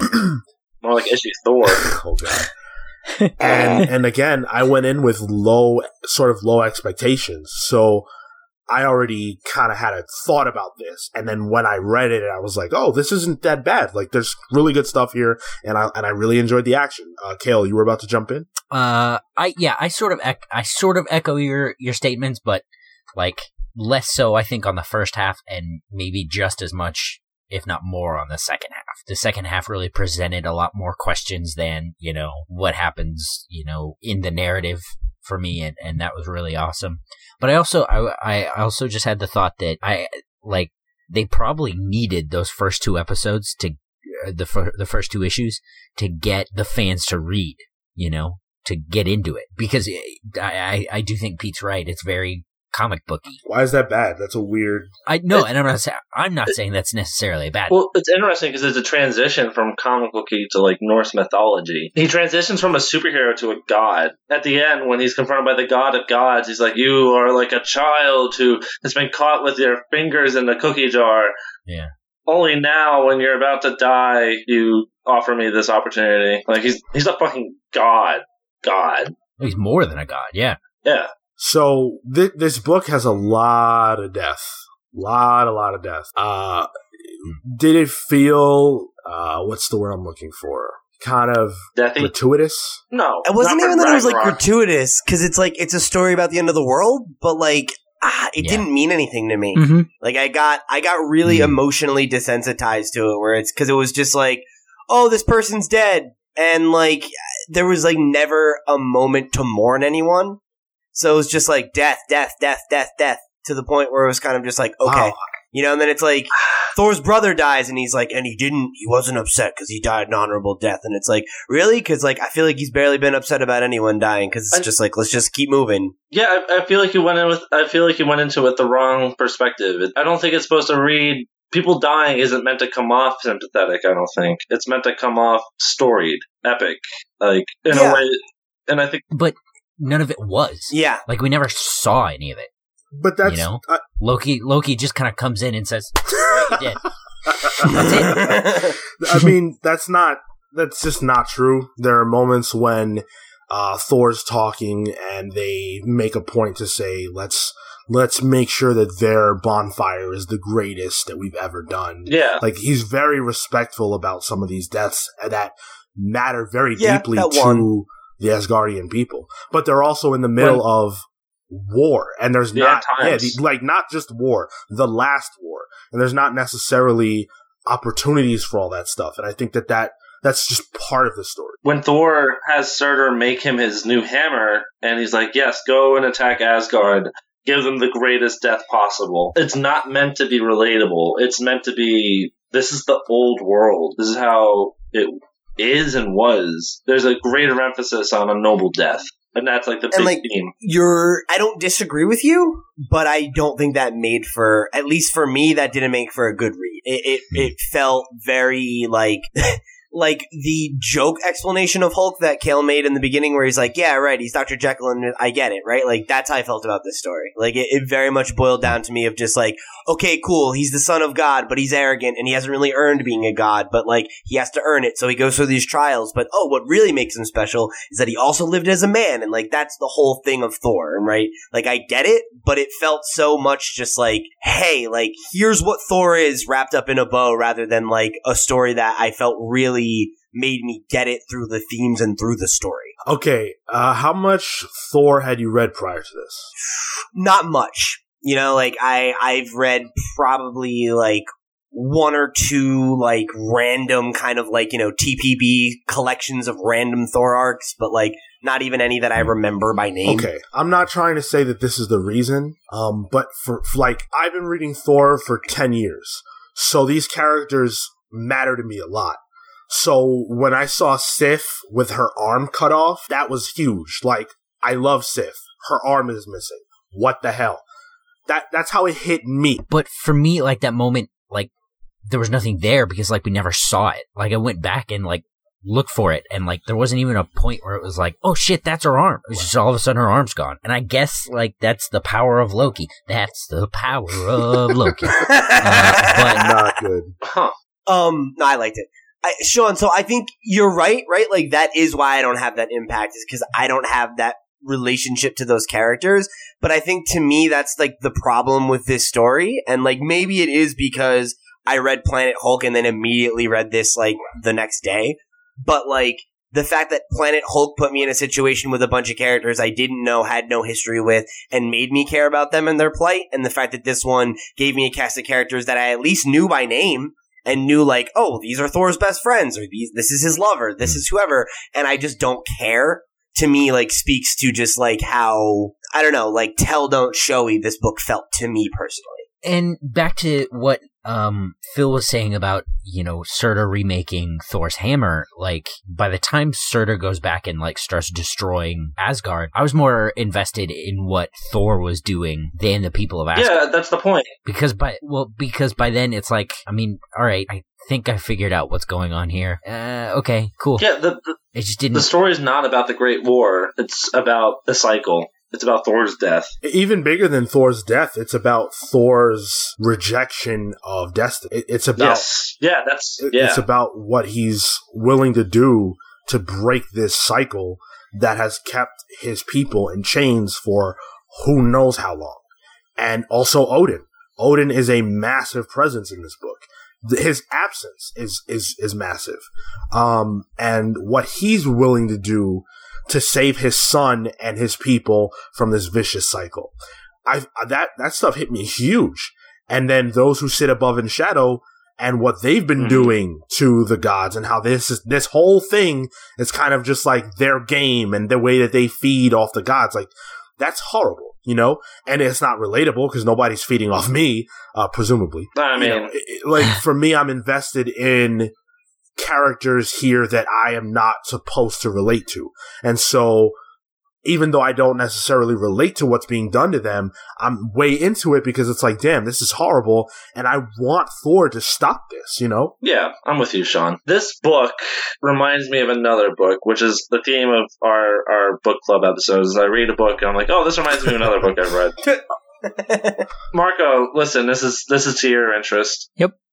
Okay, so like I think in 1995, Alan Moore did a book. Called, um, it was Wildstorm Special Number One, I think, and it was Mr. Majestic's last story. It was the Big Chill. Basically, how Mr. Majestic deals with entropy, and I didn't really connect that now until I read this, but it has a very Ragnarok implication because Mr. Majestic is presented as the Silver Age Superman with like, you know, he's a god who has all the power and, you know, uses it constructively. He's extremely intelligent, blah, blah, blah, blah, blah. Like that though, it's Mr. Majestic navigating the end of the universe, basically. And has a very similar grandiose prose that this book does, um, as it navigates the end times. And it's really, really good. And it's very similar to this, except it's one issue instead of six. And you should read that too. That does sound interesting. Um, let's let's talk about the art here. What did you guys think about the the art in this book? I thought it was pretty good. Um, Yeah. I think those things that seemed like mistakes to me, like the cut off balloons and everything, and like errors that I noticed because I was reading it in one sitting, um, like really stuck out to me in a few occasions. But um, I thought in general the art definitely made some of the bigger moments land for me. I think the the moment that Cale called to uh, earlier about um, Thor being held by his father, you know, and uh, or maybe that was Phil, and um, you know, after calling out for help, right? Like I thought that was a really, really powerful Yeah. moment. And for me, that was really sold by that image of him, you know, like, like all of a sudden he's like stripped of all his armor and he's just like being held like a child, you know? Sean, I wanted to make a point. I just thought about this based off what P said. This book feels like the last Thor book. Like I'm thinking about the interaction with Loki, where Thor very eloquently explains why Loki hates him and his father so much. Like even the art really does a good job of, and the paneling does a good job of ex- expressing his inferiority complex, his insecurity. Um, and this book, I think, requires you to have a a, a familiarity with Thor and his mythos because it's the last Thor story. That's really what it is. Right. Uh, yeah, and and maybe that makes it not a good choice for something like this just because we're reading it in of we're reading it with no context at all, right? Like obviously there's Yeah. stuff that happened before this that is relevant. Like Odin's not here, why? Uh, you know, like there's there's plenty of stuff that happens prior to this story that would have been uh, beneficial to maybe maybe make you guys like it more. Um, but I also, you know, at the end of the day, stories are supposed to stand on their own, I guess. Um, but I, I, I do want to uh, talk about the art. So it looks in a lot of ways like that the Marvel style that existed before New Avengers. Yeah. It, down to go ahead. Yeah, it, I was gonna say it looks old, but it doesn't look like Jack Right. Kirby old. It feels like a 90s comic. years. You know? Like it very much feels like a 90s book Yeah. to me. Uh, and and for me, that's not in a bad way necessarily. I just very much Hmm. prefer the way that Marvel comic books looked like a year or two after this. It's funny. I'm on the opposite boat as you. Yeah, I agree. Yeah, I, I, I buy that. I, I, I, I like Marvel before the Civil War era, I guess. Um, I don't know. I think the era that this comes from is like a weird spot for me because my shit is really more like 80s Marvel and prior and like some early 90s stuff and like the 90s like I feel like there are a lot of moments like I was I was I was reading this um I guess last night I finished it up, right? And I was like sitting with my girlfriend reading it and I was like I literally audibly groaned because there got to a fight panel where I was just like, uh, it's just there's just so many pictures of like super gratuitously muscular guys like hitting things. And it's just like Fuck yeah.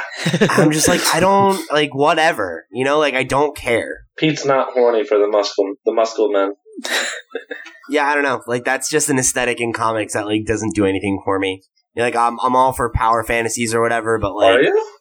Let's tone it back a little bit. Well, Thor is a muscular guy. Asgardians are muscular. They're hitting each other. What is supposed to happen? It's it's not it's not that they're muscular. It's like eh, like you know what I mean, man. It's like that fucking like 90s like hyper fucking jacked style. I don't. I don't think that's comparable. I, I don't get the, the Rob Liefeld image revolution thing with Thor uh, disassembled. Um, I think this might be the tail end of that. Yeah, there's there's that vibe to it for me in in moments and not throughout, but hmm.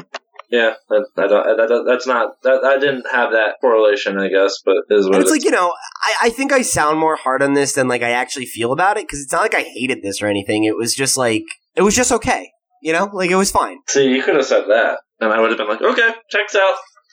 and that would have been good for the show. Wrong. Um, I, I don't think it would have. Marco, you're you're always gung ho to talk about art. What do you think about the art here? I Thought it was serviceable. wasn't anything like Oh, jeez. it wasn't anything like spectacular, but it also wasn't like bad. It was just it was okay. And um, I don't know. I'm I'm I'm looking at it now, like after Pete mentioned like talked about it, and it's just like it's fine. But I don't think anything is like wow. Did you really? Did you see that panel? Did you see that page? The way that this was this was designed. I just thought it was it was okay. Like there are moments from Hulk that I can think of. Like if you're like, oh, what was your favorite visual moment? That I'm like, oh, this, this, this, and for this it was just kind of like, eh, you know, it, it just felt very by the numbers. Oof, boy, I wholly disagree just based on the, the last half of the book. But who, um, just for, for Pete and Marco, were this made today, you know, and, and don't, and you, you, you know, none of the writing changes or anything. Who would you, who do you think would do as, who do you think would do a better job? What do you mean? Uh, for my sake. art wise. Like for like for me, I honestly like I I I thought uh Phil's description of it, you know, just the book being metal, uh, is spot on. Uh, especially for the art in the second half. I think to me there are a couple of artists that I think come to mind, but I would like to I, I, I would like to hear what And, and let me just jump in real quick and say that the artist name is Andrea Di Vito, who did the book. Who did the book here? Um, so just wanted to make sure that we got that out there. Nice. So you're asking if it was published today, who we would think would be on it? Or who, who, Who, we'd who would you like to see on it? Oh. yeah, art wise. Uh, I think my mind goes right to Yannick Paquette. I think That's good. I think uh, a, s- a similar style to what he did on uh, Wonder Woman Year One would would work for me here. I think. I I'll take that. Yeah, yeah. I I didn't even think of Paquette, but yeah, I, hearing that, yeah. For me, my immediate thought was uh, Mitch Gerads. Okay. for me, he does an even Just put him on like, everything. or or he- yeah, I think uh, I think metal would be it would be like a speed metal thing for for him. I like that you guys choose like you three guys choose like the two of the highest profile artists in the industry right now. like two of the most elite artists that the industry has to offer. Which yeah. Well, who else take. would you have on the last Thor story, man? I'm sorry. I mean, I would have I would have also given it to maybe um like when, when I, uh, that went real under the radar. He mentioned Paquette. no, it didn't, Phil. Before Pete mentioned Paquette, I, I was thinking like like a Shaner or something. Like me, yeah, like Really? making it more. I no, I don't disagree with. I disagree with that Really? hundred percent. Jeez, All right, yeah. I, I don't know. Like, like tell something us how you is tell not us a how you really feel, book. Cale. about. And and not that I think not that I think Shaner would do a bad job. He's a fantastic artist. Um, it, it would have a a hundred a hundred percent difference. He's trying to dig his way out of that hole. He's trying. He's going to try, but he ain't going to get that done. He's already offended Doc. I honestly, I feel like he would agree with me. Now Cale's putting words in other people's mouths. Just keep digging, buddy. Right. Shut up. Carry on, Kel. Yeah, go on. I'm just being a shithead. Uh, no, I don't remember what else I was going to say. I think, I think, I, I think that you know, I was just curious about what you guys Fair would have to say about that. You know what's interesting about this book that I didn't realize until I read into it afterwards is that this is the famous Rune King Thor that the internet loved so much 10 years ago. You remember that, Sean? Mm, yeah, yeah, yeah. That's who this is. Interesting. Okay, could you explain it? Okay, comics internet culture 10 years Sure. ago. So in in in comic book communities, they get very anal uh, retentive about power levels, and this is Thor at his most powerful because he's one with the Odin Force and has the runes or whatever. Uh, so people that really like Thor, uh, this is this is the most powerful version of Thor, and they like using this as an example of him to be able to defeat other characters like the Hulk. At this time, a year or two later, became extremely radiated, uh, irradiated when he came back to Earth, and fucking internet comic book culture in ten years ago. This is what it is. Uh, so before we wrap up, how do you guys feel about this uh, as the last Thor story ever? If this were to be where Thor where Thor's story ended, would you be uh, content with that? I'd probably want a better version. Like I think of other characters' last stories, All Star Superman, the last Superman story. Alternatively, for the man, um, um, the the Man of Tomorrow. or Whatever happened to the Man of Tomorrow? Yeah, the Alan Moore one. Alternatively, also a really good last Superman story. Silver Surfer Requiem, the last Silver Surfer story. Those are like staples of those characters' books. Or or fucking uh, um, I think it was Peter David's um, uh, the Warlord Hulk from the future. I can't remember his name off the top of my head. Um, Oh, uh, uh the one. Maestro. the Maestro, yeah, like the, that's like the end of Hulk Yeah. story. Um, I'd, I'd like a better Ragnarok, more time, more than six issues, like maybe twelve issues, kind of thing, and better art, better uh, writer, like really flesh it out. And that, that was the impression I got from the uh, uh, Walter the Walter Simonson um, IDW version of this, which was meant to be his conclusion of his '80s run. Though I haven't read that, I think that was the intention, and I've heard a lot of good things. I know Sean read it. Uh, my point is that I'd want a better creative team with more of Marvel's backing on it, with longer implications, perhaps, or as a Elseworld baby. Yeah, uh, I agree with that. Um, hundred percent. Uh, I, I think that Thor is based off of Norse mythology, and Ragnarok is supposed to be that ending finale. So I think it should. It's it's always appropriate. It should always be the sort of ending story.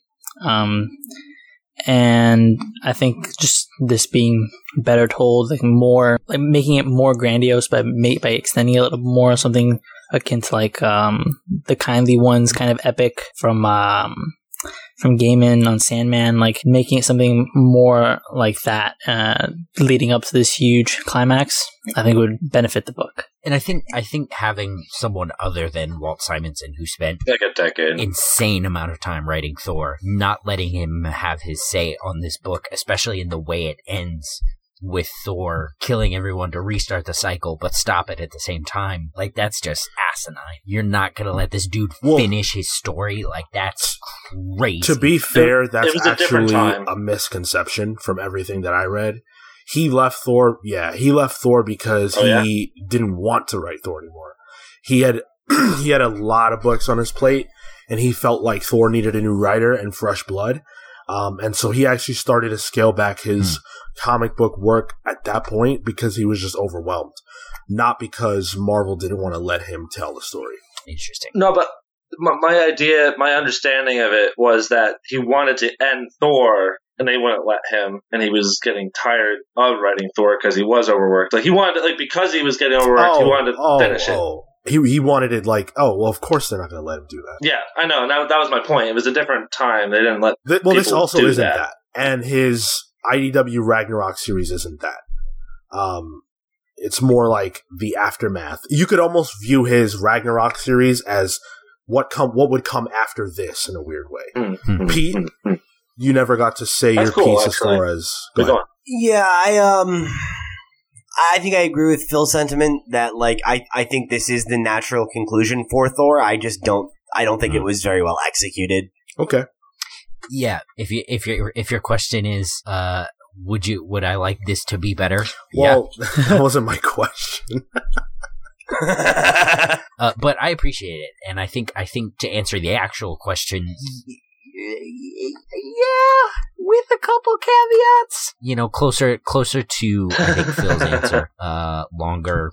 Um, you know, let the people who who built the sandbox destroy the sandbox so that it can be rebuilt. Uh, but yeah, Okay. I feel like that's a very DC DC thing to do.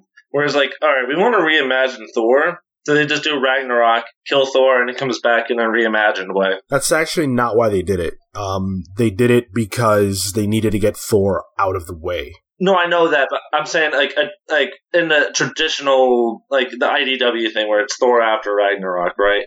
Like that sounds like a D. If, D, if Thor was approached from a DC perspective, I feel like they would do that if they wanted to reimagine the Thor Gotcha. character. That makes sense. You know what I mean? Um, and then last question before we close this out all the way: Do you guys feel like Planet Hulk is an effective last Hulk story ever? If you take away the very end with the ex- the explosion of the planet, if it just ended with him as king and that's it, would that be an effective last Hulk? Story? I think story? so. I think so. That's a great Yeah. question. I think it, it had a. I think if the implication is, yeah, here he found a place where he belonged and he became king and happily ever after, and we never ever saw the Hulk again, it's like, yeah, okay, Yeah. sure. I I think I agree. Yeah, because I think I think in all I think in most if not all aspects of the Hulk's character, uh this yeah, this would have been a happy ending, you know, because uh uh Kaya Caiera Caiera, Caiera. Um, you know, even even accepted Banner um and was, you know, was Yeah. still willing to fall in love with that man, that monster. Of course, heroes don't get their happy endings, though. Ask Pete and Spider Man. I know that all too well. Thanks Dan DiDio and Joe Joe Quesada. And Dan Slott. Dan Slott didn't do anything involved. all right. Um, so it's funny because, like, in my mind, there's only three conclusions for the Hulk as a character. He either dies, the monster he is, a la Frankenstein, um, the Maestro thing where he just takes over the world and becomes a warlord, or he just goes away. And if you're a Hulk fan, I think you'd want him to have a happy, happily ever after, which is what he has in Sakaar. So yeah, I think this is a really appropriate conclusion. It not, it, it kind of fits thematically with character. I think. I think so too, and I definitely, based on the quality alone, right? You get a writer, you get an artist, you get a team that's looking to tell a story like that. If comic books didn't have to continue on and on and on, this probably would have been the last Hulk story ever. And I actually think that this uh, Thor story would have been the last Thor story ever, just because they work so well as capstones for an entire legacy, an entire career. You cut it right there. Maybe you want to keep Hulk around so you have Amadeus Cho, but I think as stories uh, for characters that are that have been around for this long, these stories in the in the in the idea, maybe not so much in the execution for Thor, but certainly in the idea, I think they work as the end. Mhm. So I would agree. So I guess that's the theme of this one. Uh, Planet Hulk Ragnarok, the end. Well, speaking of the end, uh, it's about time for us to end this uh, book club special. Hopefully, you guys enjoyed it. Uh, let us know in the comments whether or not you think these stories could have functioned as the proper ending for either character.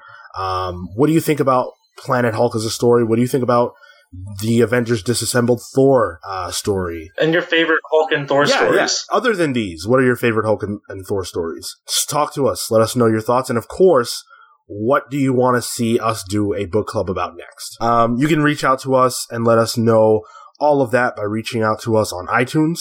You can leave us a rating there or any podcast hosting platform of your choice. We are all over social media. Uh, at the Comics Pals, you can write to us, thecomicspals at gmail.com. And last but not least, if you are watching this on YouTube, you can leave us a like, drop that comment with any of the answers to the questions that we asked earlier. Uh, and you can subscribe to our channel for more content like this. There's plenty on the way, so stay tuned for that. And last but not least, share it with your friends so that they know we're out here and that you like what we do. Um, so we're gonna we're gonna make the jump. With that, we're the Comics Pals signing off. Take care, guys. See you next week. Cale Smash.